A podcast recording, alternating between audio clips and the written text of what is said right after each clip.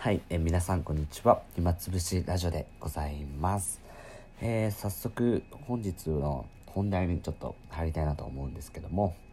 あの今日ですね大学に行きましてえーっとトイレの方で、まあ、大きい方をしたいなと思って個室に入りました。するとあのその便器の奥にちょっとこう物を置くスペースコンパートメントがありましてそういう区画がありましてそこにあの鍵ですね。ちょっと何の鍵かは分かんないんですけどもあのケースに鍵が入っているあのなんでキーケースっていうのかな。そのキーケースがあってそのパカッて開くと鍵が、えっと、2本くらい刺さっていて、まあ、おそらく1本はえっと家の鍵。でもう1本はあの大きさ的には車とかそういうバイクとかの鍵なのかなっていう思う鍵があったんですけども。でその時にあ忘れ物だと思って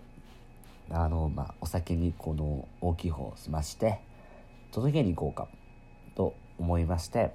で大きい方を済まして、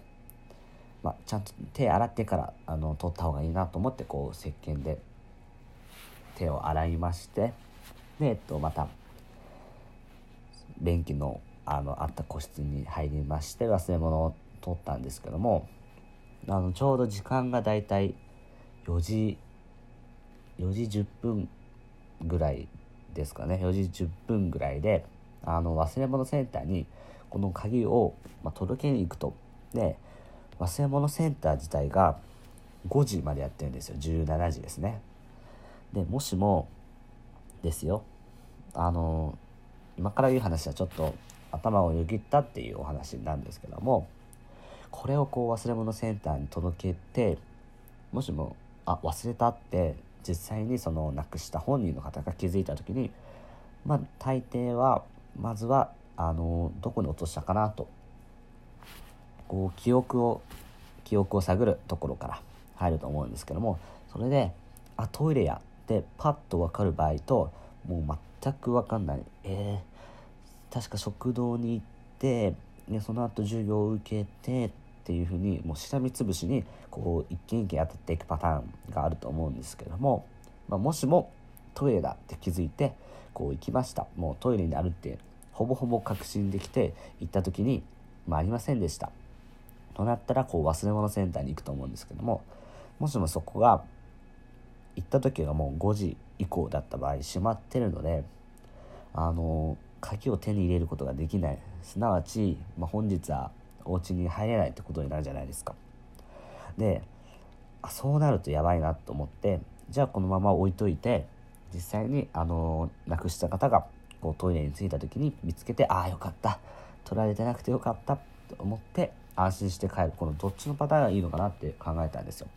で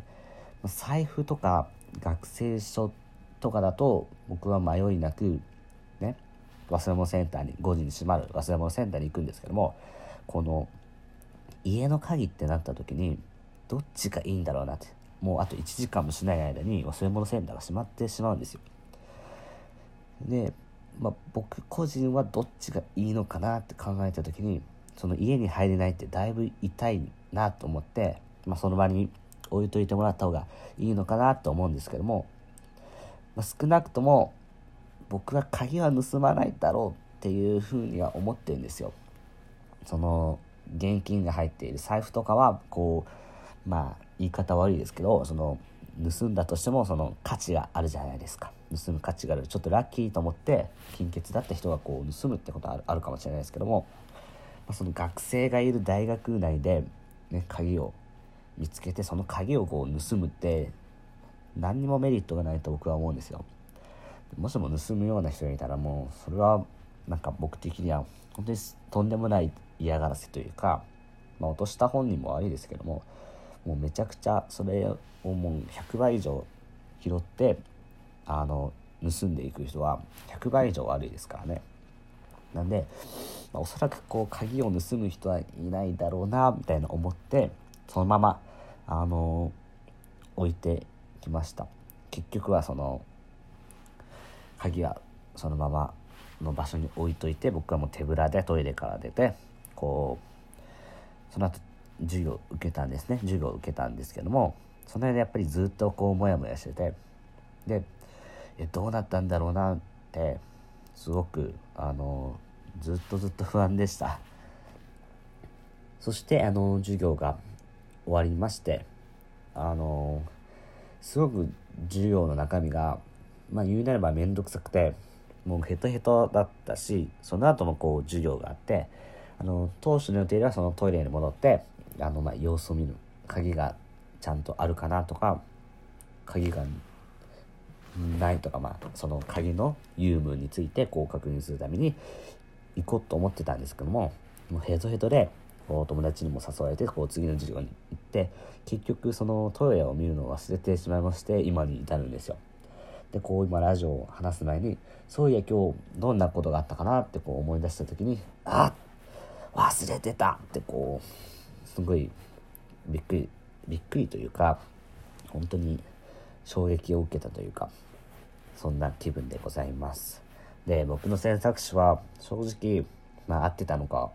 それとも間違っていたのかっていうのが今でもこうなんか正解というかどっちが正しかったかっていうのはわからないんですけどもまあ確実にその大学内とか、まあ、ショッピングモールとかでこう忘れ物を見つけた場合はあのしっかりとセンターに届けるべきだとは思いますですのでその選択肢を選べなかった僕はまあ反省というかうん良くなかったのかなってよくよく考えればそうは思うんですよ。うん。その一番最悪なパターンがやっぱりその盗まれるっていうのですからそれだとも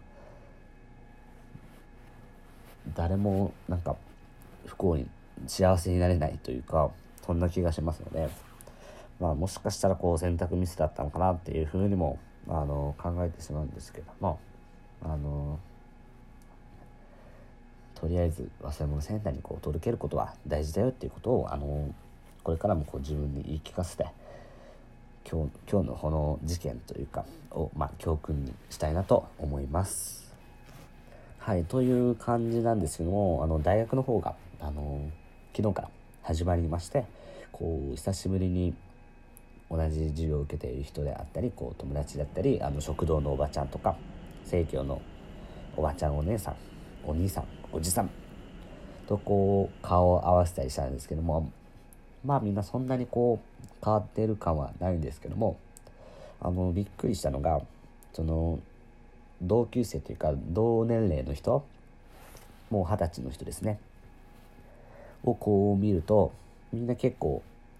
髪が決ま髪型が決まっていてうおってこう圧倒されてあの今まで黒髪だった人は急にこう茶髪になったり、まあ、金髪はなかったんですけども、まあ、おそらくいると思います。でそのもうじき成人成人の日が来ますよね。その成人式に備えてなのか分かりませんけども結構みんな髪がこう決まっててそれはちょっとびっくりしたなっていうお話なんですけど僕全くしてなくて何にもしてなくてちょっとね恥ずかしいというかあのその成人式で、まあ、スーツ着るんだろうなっていうぐらいしか考えてなくて本当どういう髪型にすればいいのかとか全くこう考えられていなくてふとこう鏡を見てたらあの自分はその眉毛太いなと思ってあの一番最後に剃ったのが本当に1年2年くらいまあ2年はないかな。もうわけわかんないくらい前の時なんですごく眉毛が